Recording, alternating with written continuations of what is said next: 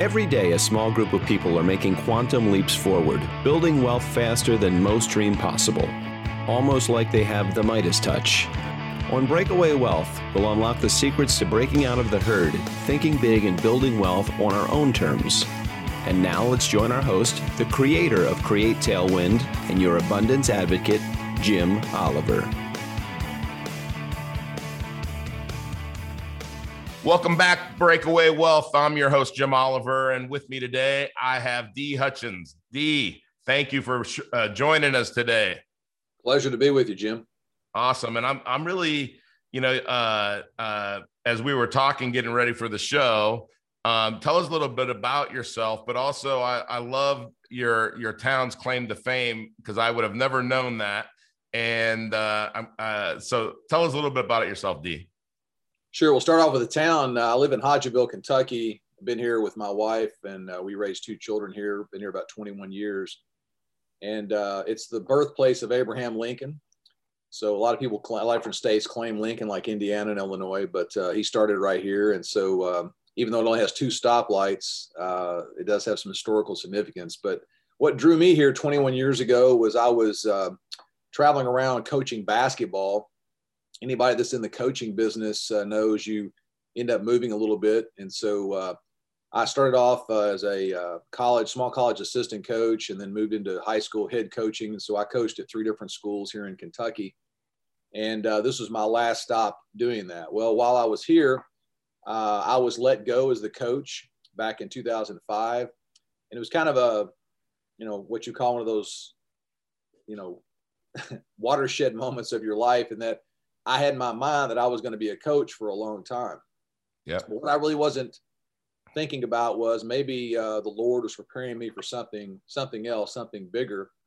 And uh, and in my heart, really, I was more of a teacher slash coach. Uh, you know, I was wasn't I was just all coach, and I didn't really appreciate my teaching job. I was actually the department chair, and I taught AP, Advanced Placement, U.S. History. And uh, and when the coaching was gone, I started looking at some other things. And uh, one thing that happened for me, I became an adjunct professor of history at a small university here in Kentucky and just did that uh, on the side. And then uh, my brother taught me into getting into business with him. And my brother had been in the storage building business. He sold Amish and Mennonite sheds for several years. Mm. And uh, that led us to start a company called America's Buildings. Uh, we started that in 2000, in 2005, where we basically connected Amish and Mennonite storage builders with Lowe's, which is a Fortune 50 company. And we were the middleman. We would do the training and different things. And so we basically ended up very quickly being in several states and over 300 stores. And so I was doing that. That was my that was my side gig, uh, my own quote unquote business where I was in control and you know big things are going to happen through that. The business is still uh, viable today. Uh, my brother and I have stepped away from having a major role in the company, but with that said, that was kind of my my idea at that time about uh, how to really get ahead financially was to own my own business. Mm-hmm. And so, uh, but mainly my background, which is what your main question was, uh, I spent spent most of my life as a uh, teacher slash professor, um, small college, high school basketball coach. So I would say teacher and coach. Um, I'm an elder in a Christian church. I serve on several boards, uh, mission groups, uh, one in Indiana and one here in Kentucky. And um, like I said, I have a wife. Both my children are now out of the house. My daughter is uh, married, has a little grandbaby now, or we have a grandbaby. And then my my son is a diver in the United States Navy. Wow, wow, that reminds me of that movie. What was that movie with Cuba Gooding Jr.? Um, that was uh, that was a, a good movie, but a tough position to be a diver in the in the in the Navy, right? You know what's funny is uh, that young man that that uh, person in the movie was born about 10 minutes where i'm sitting. Really? In sonora, wow. Yeah sonora kentucky. Wow. Wow. You know every time uh, i talk to somebody from kentucky i i spent most of my life not knowing how beautiful kentucky is in the last probably seven or eight years. Uh, I own a business in Louisville, and then I, uh, we have a, an office there in Louisville for Create Tailwind. And I'll tell you what, Kentucky is a, a hidden gem. I don't know if uh, all these people from the Northeast and California are moving to Kentucky like they are Florida, but um, hopefully you guys can stay a secret as long as possible. it is it is pretty here. There's a lot of uh, a lot of as you say hidden uh, in the mountains. Uh, a lot of uh, natural rock arches and caves, and there's just a lot. A lot of people do come in from uh, Ohio and Indiana and spend a lot of time with an area called the Red River Gorge. Mm. Uh, it's part of the Boone National Forest, and so that area wow. does get over a million visitors a year from that, uh, mainly those two or three states. Wow! So I love that. You know, um, I coached baseball, football, and wrestling for about 20 years, and and um, I really think that coaching you know, I, I, loved it, man. I, I loved when, when you'd, you know, I, we lived in a pretty small town south of Denver and, you know, you'd go to the grocery store and, you know, you'd see kids that you'd coached and, you know, kids would come up to you and they would, they'd come up to me and say, man, I'll tell you what, our practices were so much harder than when I went to the next level or whatever. Uh, so it was like, I was prepared for that or, or, Hey, you know, you, you told me that if I didn't learn the plays, I wasn't going to play or something. And you made, you know, whatever it is that you made some change in them and coaching is, I think one of the most uh, rewarding jobs that you can have there's very few of them that are highly paid rewarding jobs right? But with like youth and you know high school and whatever sports but but when when you start to say how do i take those skills and transfer it into the business world?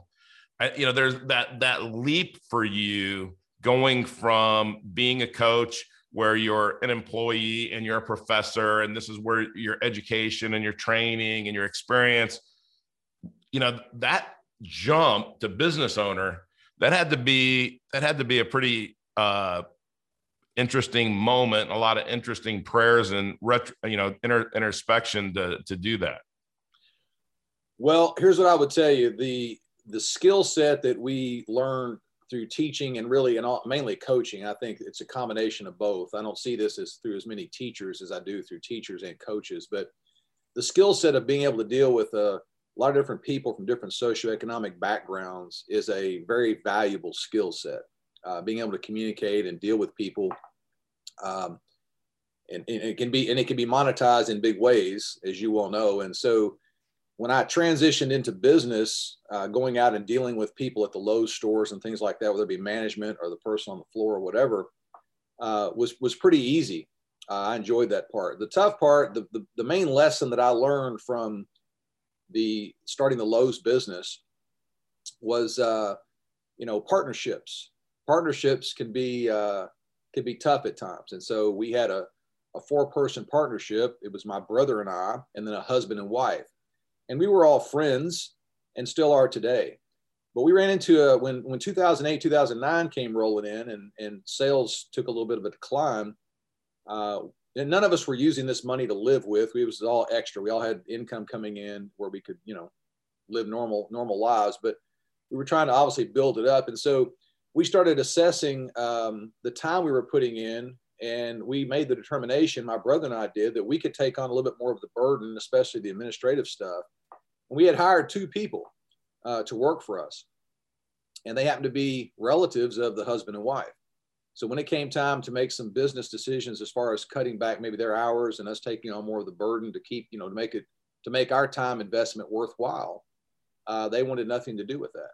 Mm. And so it became a, a, you know a dilemma. You know, what do we do? I mean, there's you know two want to do this and two want to do that. We're partners, and we couldn't see eye to eye. And this went on for about a year, and so that was why my brother and I eventually just decided to step back, step away, and allow them to go ahead and continue. And like I said, we we remained friends, and it was a great lesson as far as partnerships goes. Yeah, that's a, a lesson that you learn. I think in every business, it doesn't take very long. Um, I think of a business partner that I have. He's an engineer. You know, that's really not the the the the details are not my strength and and you know you could you know there's times where he wants to go this way and I want to go this way. And you know the the to be a good partner you either have to get to here somewhere in the middle right? Or you can't be partners. And um it's it's interesting because being in in partnership with somebody you're really in a relationship where you're um, you're going to be challenged at times just like any relationship. You're going to have uh, hard times you're going to have good times but you know the the the you know that that not ma- making sure it's kind of like in in your marriage you got to make sure that the relationship is never in jeopardy right? So you can argue you can disagree you can you know, but as long as you can communicate about it and sometimes you get your way and sometimes you you give in i think that that makes a, a, a good partner but those are things that you learn also kind of in coaching and sports is not everybody gets to play quarterback or point guard. I'm not, I, I don't know that much about basketball, but I, I guess, you know, that's the, you know, not everybody gets to be that the main guy on the field, right. Or on the court. That's an awesome point. And, and it goes back to, you know, my brother and I, we were making a decision based on business and trying to eliminate emotion. Whereas our partners, they were emotionally attached to the people they had hired because they were relatives yeah. So they could not, they couldn't distinguish. So as a coach, yeah, there's there were times when I had players that I really, really liked. They were really, really good kids. Yeah. They just weren't getting to play as much. And it I could not allow my emotions of liking them to put them on the floor and take somebody else's spot that deserved it more. It's about, you know, my job was to win basketball games. And so, you know, I always put the best players in the best positions I thought they needed to be in. And, you know, the emotion has to stay out of it it has to be that way in business too. But you know, Dee, one of the reasons that uh, I coached wrestling and I loved coaching wrestling because you never have to make those decisions. Is those decisions are made for you, right? If you got two wrestlers and one guy thinks he's better than the other guy and he doesn't think he's, you know, that's fine, no problem. We can solve this in less than 10 minutes right? Exactly. this is this is going to be solved. There's not going to be a question. And you know what? If if you think two weeks from now that uh you know that you still aren't getting a fair shake we'll do it again right? And you just have them wrestle. Some of and, my list even though i coach basketball we wrestling was very popular very you know competitive at our school. Yeah. And i have maintained friendships with at least three former wrestlers from our school really really respect uh, you know that that experience was very good for them in high school. Yeah. Yeah. Yeah. You know uh, uh, so uh, again there's so many things in life that you can take the analogies of sports. And um so along the way we read something we listen to something there's a sermon at church or something that just sticks with us right? Or changes the direction of our lives i mean um you know, and so tell me there was a book that you read that kind of just changed everything for you. Well, I mean, outside of the Bible, but I mean, like uh, written by by humans.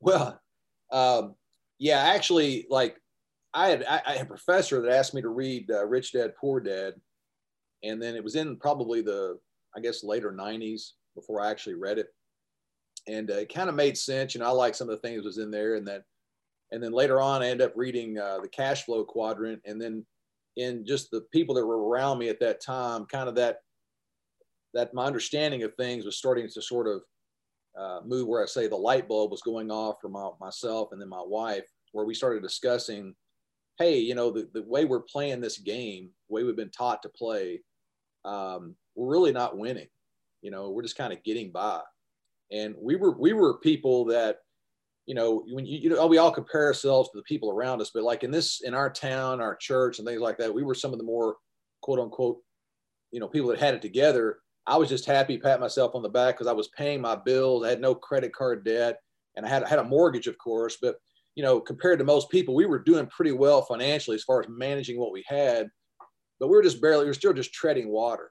We weren't mm-hmm. really getting ahead and we weren't, and really this is biblical. We weren't really taking what we had and and multiplying it, finding ways to take the money or the resources, the time, whatever we have been given, and making more, getting more out of that. Matthew and, 25, know, really 17, we right? We weren't, we weren't taught that, you know, we yeah. just was, wasn't, it's not something that's taught in school. And I mean, not to, you know, just so the folks listening know, I mean, uh, even though I'm in Kentucky, I've got this accent, um, you know, it's like here, I, I, know, I've got some experiences. It's like, here, here's what was, you know, I'm gonna say this humble, and I'm gonna say also about letting people know things I've experienced. I mean, I was in the United States Navy. I uh, was in there for four years. Uh, I've got graduate hours from Harvard and Clemson. Um, I've been around the block. I've traveled a lot. I've spoken in different parts of the world, places like Thailand, Hong Kong, Tokyo, um, you know, on health stuff. But I'm saying with all these experiences, I was in my early 40s before I started really to realize that I'd never been taught properly as far as, you know, taking what I have and doing more with it. And there were people right here in the United States that were doing that successfully. I'd never been exposed to them. And I was really kind of upset about it because I was like, why wasn't I taught these things when I was much younger? And kind of like we were discussing before with with health, it was kind of the same thing with health. I was interested in taking really good care of myself physically, but I'd never really been taught properly how to drink water, how to sleep, how to exercise, how to eat right. You know, right. I just kind of picked up, as most people do, tidbits of information here and there, and it, you try to cobble it together in your mind and make the best of it, and you think you're winning. You know, I read this article in Men's Health, and they said to do this, or hey, I read one of my friends has a broker that said to invest in this, and it's like everybody plays this game of little bitty pieces of, of things coming at them. They don't really know exactly how to decipher it, and then they make these decisions, and most of the time it, it ends up uh, not being too good. You know, do you bring up a great point? One of the things that when I'm just kind of doing an overview, we're talking about money with people, and that's kind of what we do every day is is coaching and educating people on how money really works, what's really going on out there. But I use the analogy of Monopoly, right? And Monopoly is a game that's pretty simple game, but we're taught to play it to have fun. And so if we're taught to play it to have fun, normally if you and I were playing with with some other people, we'd look around the board and see who has the most money on the side of the board and we think that's who's winning the game. Right? Because that's what we were taught. Well, it's all about cash. It's all about the money that you're holding on to that you have. Right? And you and you talk about the the the Bible talking about what are we supposed to do with our money? We're supposed to put our money in motion and multiply it, not uh, bury it in the dirt, right? And so, which is, you know, stagnant and it's dying in the dirt. So, and by the way, the dirt can be a bank, it can be in mutual funds or whatever. If it's if it's not moving, it's dying. And so we're taught to play this game the wrong way. And there's only one rule of monopoly that matters, and that's four houses equal a hotel because it doesn't matter what properties I own. If I put hotels on those properties, whether it's boardwalk or whether it's one of the lower end properties, I'm going to bankrupt the other players, take their properties, I'm going to win. But they're playing to have fun, I'm playing to win. And in life, there are people that are playing to have fun, which is the 99 point whatever majority. And then there's 1% or less that are playing to win. And to break away from that 99% herd and get into the 1% who is actually playing to win, whether it's money, whether it's health, whatever it is. And I want to get under this health thing because I want to know what you discovered. Because, you know, I, I, love that you said, Hey, I discovered something or I, I, I studied something. And, you know, we've talked a lot about the cash flow quadrant and, and understanding people can criticize Robert Kiyosaki all day long, but here's the thing is his system and things that he's talking about work. And in an inflationary environment, which we have, and it's going to get worse, is assets grow with inflation and you're in control. Reducing our taxes help us win the game. And if if our if our thing is we're just chasing a higher rate of return, or we're we're um, just saying, well, everybody else is playing by this game. So we're all going down. We're all going down together. If that's our attitude, well, we might as well dig a hole and crawl in it because we're done. And um, so, so I love that what you've done and everything else. But I want to talk about because you know we talk a lot about money and breaking away, and um, uh, it's it's funny because I was riding my bike at five o'clock this morning in the dark down Highway 41. Anybody that knows Florida, like Southwest Florida, normally you would think you would never ride your bike. I would never do it right now at whatever time of morning it is. But at five o'clock in the morning, there aren't a lot of cars out there. Right. And so, uh, but I was riding my bike thinking, all I need to do is do this every day. And I'm listening to Brian Buffini's podcast. And he said, out of all the people that come into the ER, 90% of them are dehydrated. And I thought, what's my wife constantly telling me to do? Drink more water, Jim, drink more water. and and I'm just never thirsty, you know. And I I you know I'll ask her, does a you know is Coors Light? I mean, it's basically water, right? Does that count? No, I'm, I'm only messing with her, but you know, like uh uh you know, talk about talk about that. Talk about breaking away health wise and and and you know, I don't think people really think about sleep. My wife's a type 1 diabetic and last night at 1:30 in the morning, her alarm on her glucose monitor goes off. Well, when it goes off, then I'm like she didn't hear it somehow cuz she's used to the noise, right? And then I'm thinking, is it going to go back up? When's it going to go back up? Is she okay? Can we go back to sleep? And, you know, and everything else. And so that disrupts your sleep a lot. And, uh, and it's personally, it's my excuse to go when it's five o'clock in the morning and I go, well, maybe I should just sleep for another 30 minutes instead of working out or going on a bike ride or doing whatever. So talk about that a little bit, Dee. Sure, I'll keep it as uh, concise as I can. And one of the things that I've tried to do with this information that you're talking about, these, by the way, these are the four pillars of health. These are the things that we all have to do, or we or we're bringing the problems on ourselves. So you just mentioned water and sleep. Uh, the other two would be exercise and nutrition. So water, there's not an exact amount everyone needs, but there's a general consensus. I always reference the Mayo Clinic. The Mayo Clinic recommends nine to 13 cups a day. Nine is a starting point for an adult female. So that's nine times eight would be 72 ounces. 72 ounces is a lot of water. Yeah. As you just said, the ER doctor saying 90% of people that come in are dehydrated. Most Americans are grossly, grossly dehydrated. Okay. So I was around sports most of my life and I was never taught to drink water properly. People just kind of drank when they felt like it. And I remember my dad saying early early on, he said, you know, eight glasses a day, which is a good, actually a good guideline. Uh, eight times eight ounces would be 64 ounces. If you're getting 64 ounces a day, you're doing you're doing very well. Uh, but most people are probably getting less than 20. That's kind of been my experience traveling around and, and talking to people. And so, what's the big deal about water? Well, you need it for proper respiration or breathing. Uh, you need it for absorption of anything that you eat that's worth anything. For your body to absorb it well, you need water. But the biggest thing is releasing metabolic waste.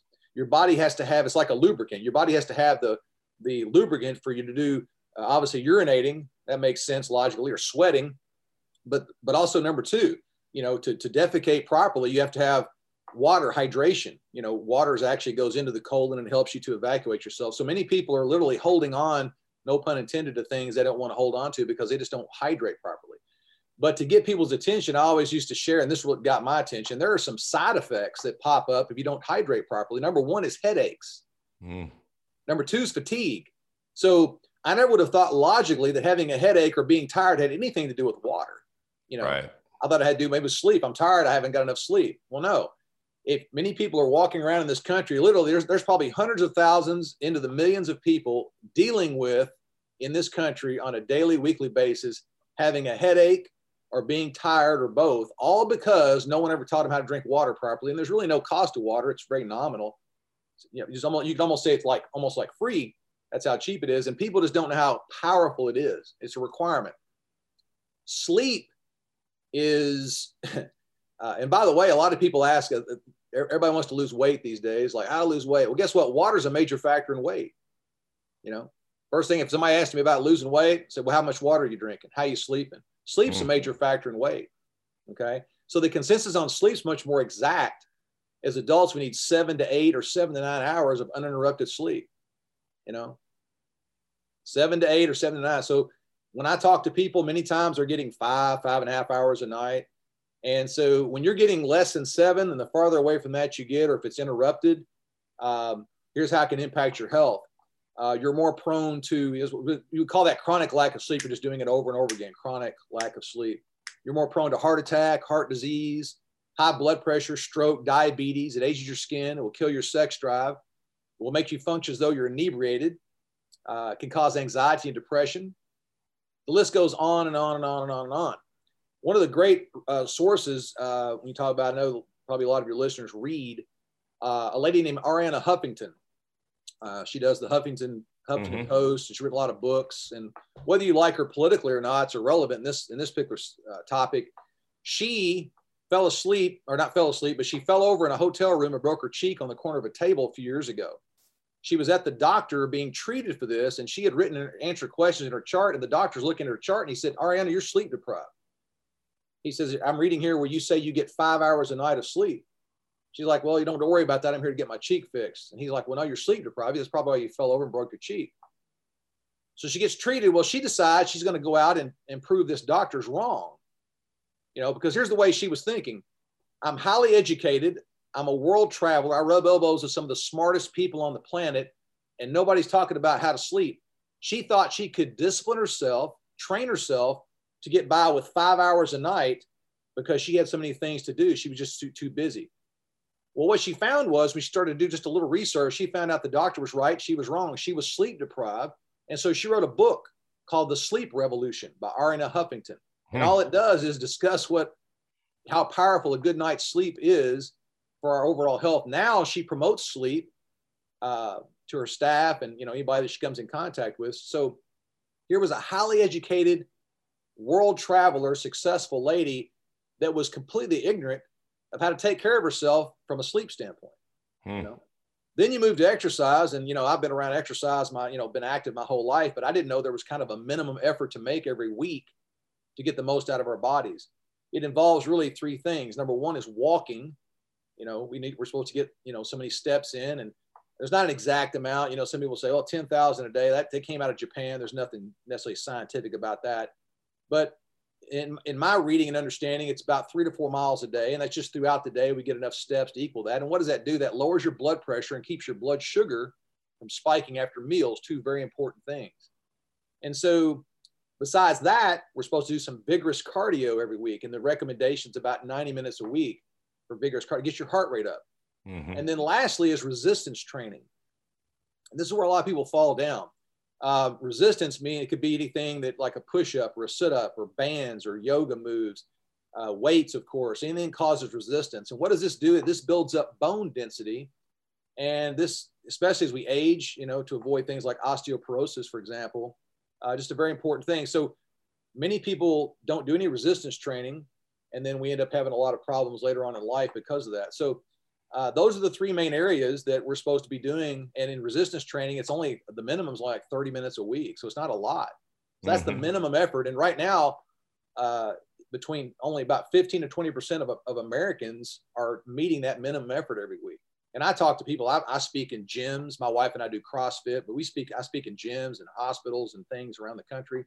And when I talk about this, you know, I, I run into people that, well, you know, I'm a runner, you know, and my wife was a runner, and I've, I've run with my wife some, but you know, like marathons, half marathons, that kind of stuff. But uh, it's like, well, what kind of resistance training are you doing? Well, I, uh, not really anything, but but I'm a runner, you know. And they right. got this Forrest Gump mentality. They if, as long as they're running, that just you know their their bodies are going to be just like they want them to be. And you know, there's we're not going to get into running, but I'm saying there's some negative things to running too much, and you're missing out. You're not really doing a kind of a balanced way or a balanced approach to your overall health. And then lastly is nutrition. And that's the most difficult of the four because the first three are basically free, and most people stink at those three. Nutrition's worse because it requires a serious investment of money and an effort on your part to know what to buy, how to prepare it, to make sure you're fueling your body with the proper nutrients. And so that's the one that's the most difficult and the one that, you know, I would spend time, you know, talking to people and trying to share some ideas. And again, I try to make it as simple as I possibly can. Um, I'm not trying to, you know, convert you into a nutritionist or you know a dietitian anything like that. Uh, and there's so much noise out there on all these subjects really well especially exercise and nutrition that you know people just have been bamboozled so much that they really don't know what to believe and who to look to. And and uh, it's not that complicated. What, uh, but so, some people it's it's a, it's a complicated subject.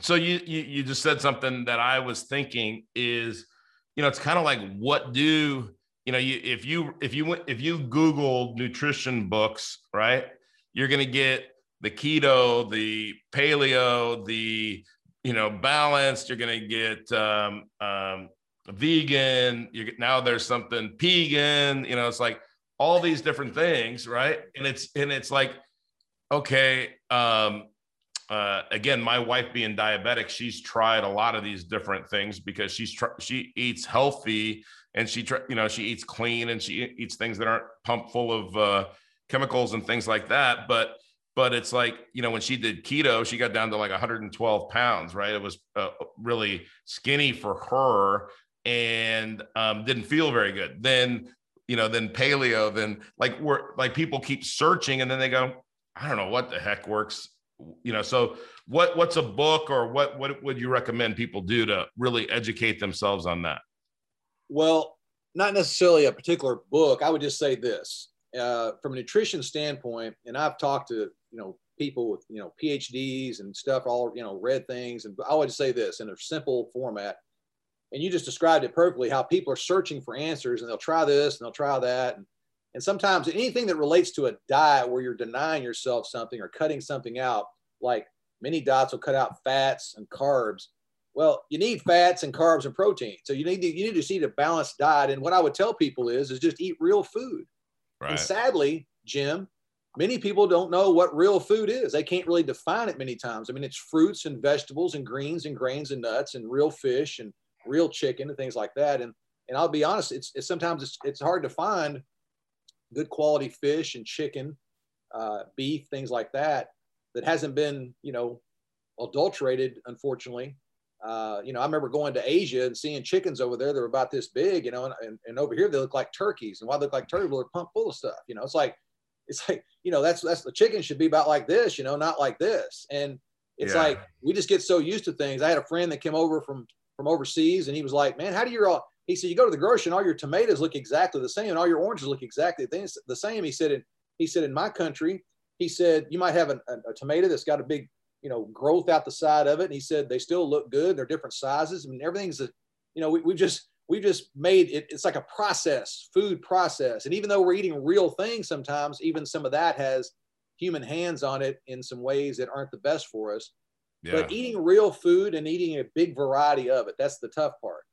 Yeah. When I say a variety, I've had people say eat, you know, uh, 20 to 30 different fruits and vegetables, you know, for example, every day. Right. That's very difficult to do. And so, you know, finding finding ways, finding foods and and ways of supplementing and and giving our bodies the things that it needs is a is a real chore. And so yeah. uh, but it's worth it. Something we people should everybody should strive for that.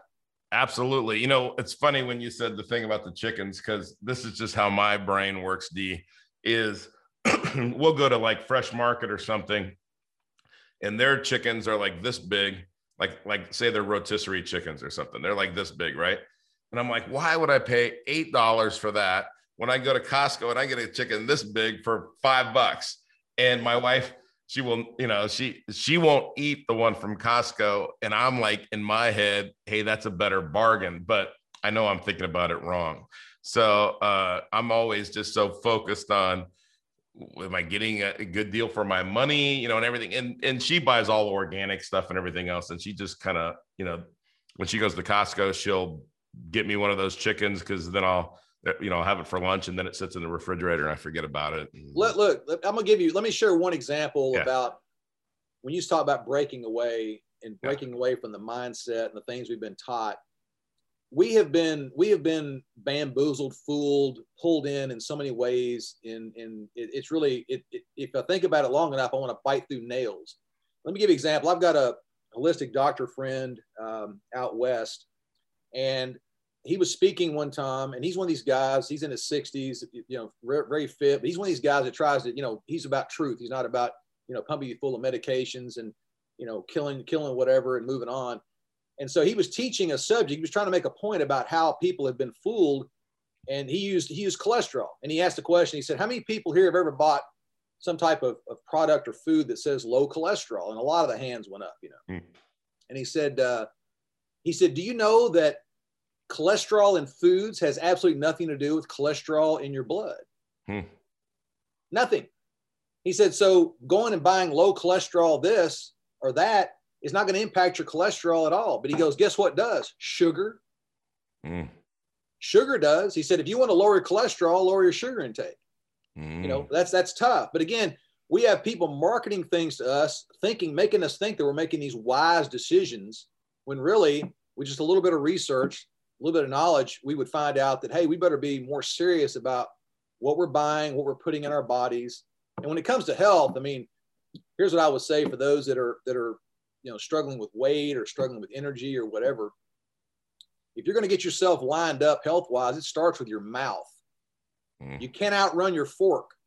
So the first thing a lot of people think of is i got to get to the gym. I got to get to working out. Well you better get control of your fork before you control or start working do some kind of workout program. And you can do both at the same time of course but working out doesn't give you carte blanche to go out and eat how you want drink how you want You've got to get control of your fork. There's no getting around that. That's a great point. Um, that's a great point, Dee. I feel like we could do an, uh, a whole uh, a whole series of podcasts just on that subject because there's so many people out there, myself included, that you know, with that last comment that you have, I always think when I was really riding my bike and I'd ride like an hour and a half a day and I'm, you know, I look at the calories I'm burning. I'm like, oh man, I can go have those tacos today. I can go have what, you know, and so I, I definitely fall into that trap. Um, Dee, what are, uh, you know, you, you mentioned the uh, cash flow quadrant and you also uh, mentioned that, that um, you're a leader at your church. So outside the Bible and the cash flow quadrant, what are some books that you would recommend that maybe made a big difference in your life that you'd recommend everybody read? Uh, one for sure, it's a great starter book for people that are getting into you know personal development. Is uh, the Compound Effect by Darren Hardy. Love that book. Yep. Yeah. Um, another book that um, is real similar is The Slight Edge by Jeff Olson. Yep. Uh, yep. Both of those are great books to kind of get people's mindsets to just thinking a little differently about things, maybe how to approach life, and then that just leads into when you start down that that journey of of reading and listening to good words uh, you'll you'll find you know you'll find those people that are out there that uh, you know that speak to you. Now I have a lot of younger uh, you know friends and associates today that they they listen to a lot of uh, podcasts and things, and they have some people in their generation they like listening to that. You know, when I mentioned somebody like Jim Rohn, for example, who's who had a big impact on my life, even though I never met him, he's yeah. been he's been gone since 2009. But um, a lot of the people that they're listening to were influenced by Jim Rohn, but uh, you know they look at they like listening to things on the go, and uh, many people like cracking a book open. But I try to encourage a lot of these younger folks uh, that I talk to, mentor. Uh, I think it's still important to crack open a book because I was taught to to read the book, but as I'm reading, to underline things that stand out to me. Then when I get done, I go back and I reread all the underlined parts, and then I then I'm taught to take notes on the most important things I think from the underlying parts that I can actually apply.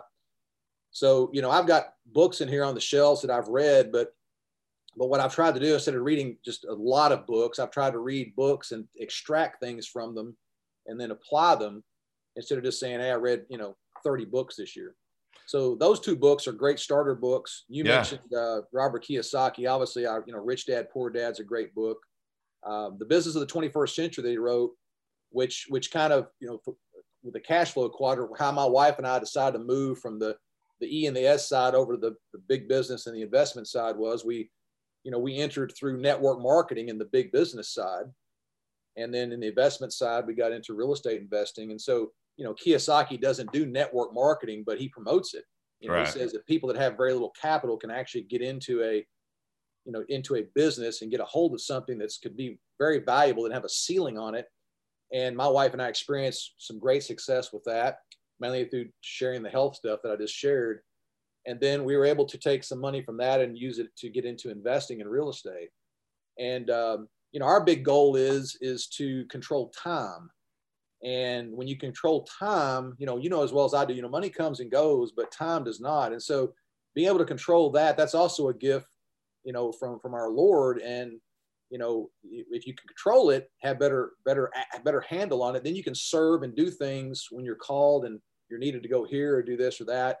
Uh, you're able to say yes to those things. And so, you know, I don't have a job, uh, and neither does my wife, but we're more we're busier now than we've ever been. Yeah, yeah, exactly. You know, um, another book that I just started, um, um, but I think it's a it's an interesting book, as you said it. Um, earlier uh, a couple of times, but and this is a book that just came out in January, but um, it's called Chatter: The Voice in Our Head, Why It Matters by Ethan Kross, and it's what you tell yourself, right? And probably you, you mentioned Jim Rohn and Rohn, and um, the uh, uh, the uh, uh, the strangest secret, and that to me is the greatest uh, um, recording of all time for personal development because you know it's from the 50s i think it's 30 minutes long. We've we've we've done podcasts where we just kind of introduce it and then let it go right? Because right. it's so important that i want everybody out there to listen to it. And um nightingale um just to me that's one of those things that you got to listen to. And and and Ronan, he's got some stuff on YouTube. So people that weren't exposed to him, like probably you and I were, uh, cassette tapes, and or at least I was cassette tapes back in, originally, right? Um, and then uh, DVDs and you know all of those things. It's what you're putting in your head. But the, the thing that you also said is uh, it was a consistent theme is the noise out there you got to get away from the noise. I mean, the things that they're telling you how to play the game, whether it's fitness and health, or whether it's money, or whether it's you know, um, it, it, it's all noise. Telling somebody that every single person should go to college, get a job, work hard. I mean, that's just not it. And I, I hope that people are getting, waking up and breaking away and saying, you know, if my skill set is to be an electrician or something like that, then the progression is to learn how to be the best electrician, then how to be the best business person, then, you know, then expand. And, you know, I mean, I could do all of that. And um, for 33 years, I've been working with people with money. And I would tell you some of my biggest clients, they do not have that, the, the formal education or they're not using their formal education in their current business, meaning they're a history major or something like that. And now, by the way, there are a lot of lessons to learn from that. And I'm not telling you don't go and learn those things, but you know, one thing I'm just fascinated by is our access to um, our access to an education. I mean, what you could do for free on the internet. You can learn anything you want to learn for free, right? And something that somebody told me back to the reading thing, and then and then I think we're we're uh, we'll wrap up here, Dee. But um, is and I love what you said is and actually the guy that told me this was uh, with Amway, so he was a he was a network marketer back in the day, and he told me he said Jim read an hour a day, and within six weeks you'll be a you'll be an expert on that subject.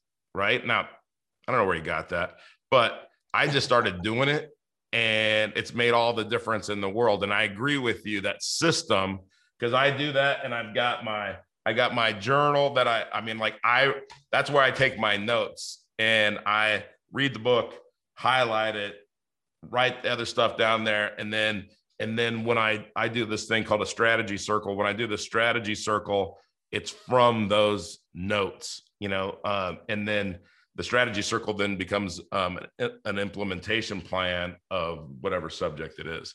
So, um, you know, I really, uh, and I love your background. I love the things that you're doing. Um, if somebody wanted to get a hold of you, Dee, is there a way for them to do that easily? Sure. I mean, uh, my email is uh, D-E-E Hutchins, H-U-T-C-H-I-N-S at hotmail.com and my cell number is 270-304-8810 people can reach out to me anytime if i can help them in any way or add value to them. And maybe they can add value to me as well. Feel free to reach out to me. Uh, one thing i would say and you'll as a coach another thing that we learned that is so applicable in life is is that it's really about mastering the mundane in all areas of our life meaning find the basic things the actions that will give you get you success uh, and just repeat those over and over again. It's not always exciting, but the results, you know, like my grandfather was a dentist.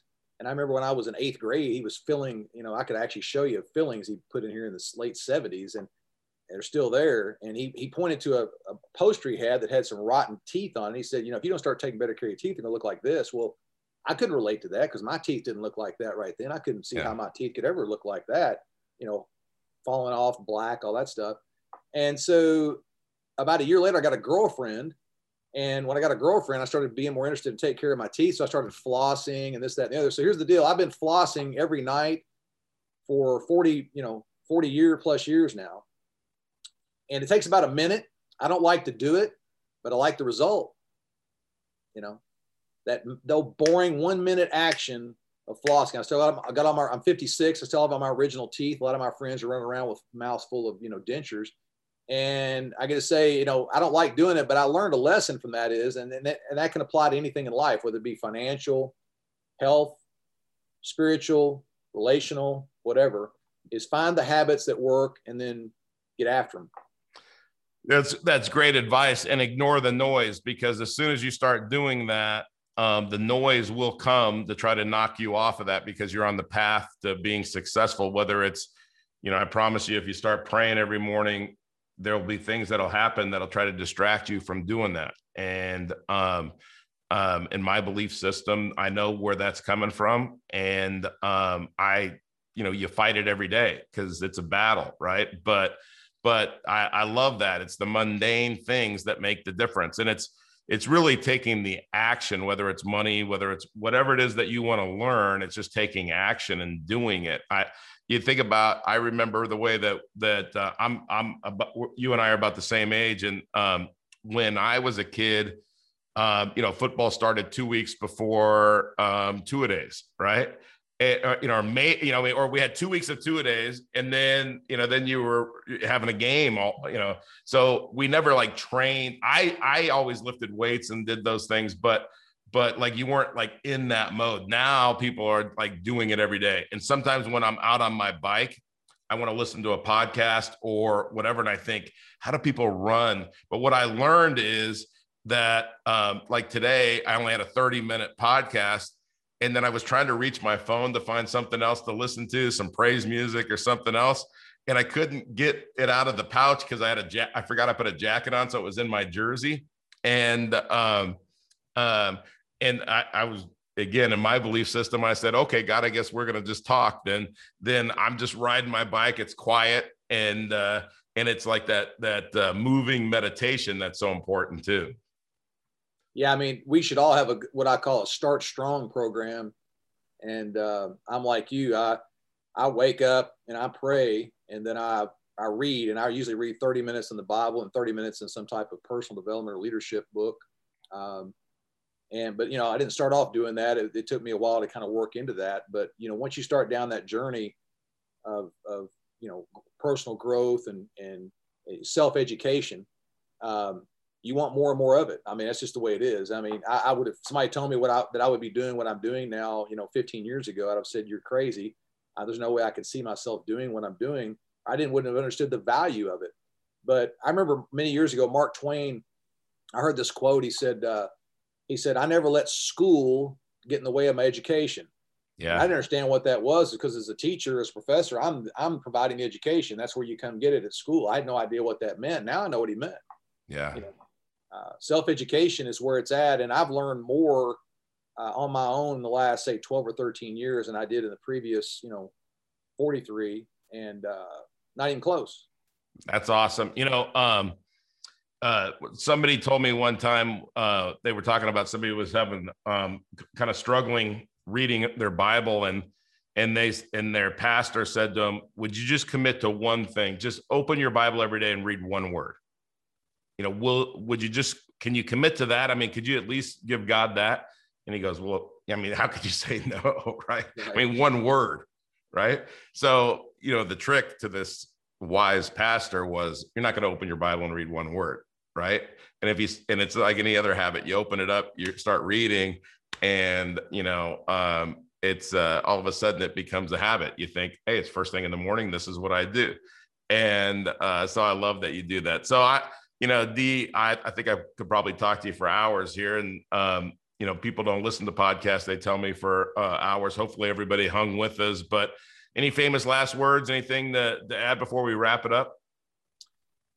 Uh, you know, just you mentioned we talked about Jim Rohn. I would just use something that Jim Rohn taught, and that is he said, you know, work harder on yourself than you do on your job. You know, yeah, I love you know, If you work hard on your job, you can make a living. If you work hard on yourself, you can make a fortune. And he's not just talking about financially; he's talking about all areas of your life. And so, being somebody that was, you know, had all these different life experiences, no one ever taught me, Jim, how to work on myself. And mm-hmm. when I was pushed to do that, and I was in my, again, I'm in my early 40s, when I was pushed to do that, it changed everything. Yeah. Because the blinders came off. I was able to see and understand things that I could not see and understand before. And I, you know, I prayed for years for wisdom, but I wasn't working to get it. Right. That's something you got to get. You know, you can pray for great health, but you have to work to get it.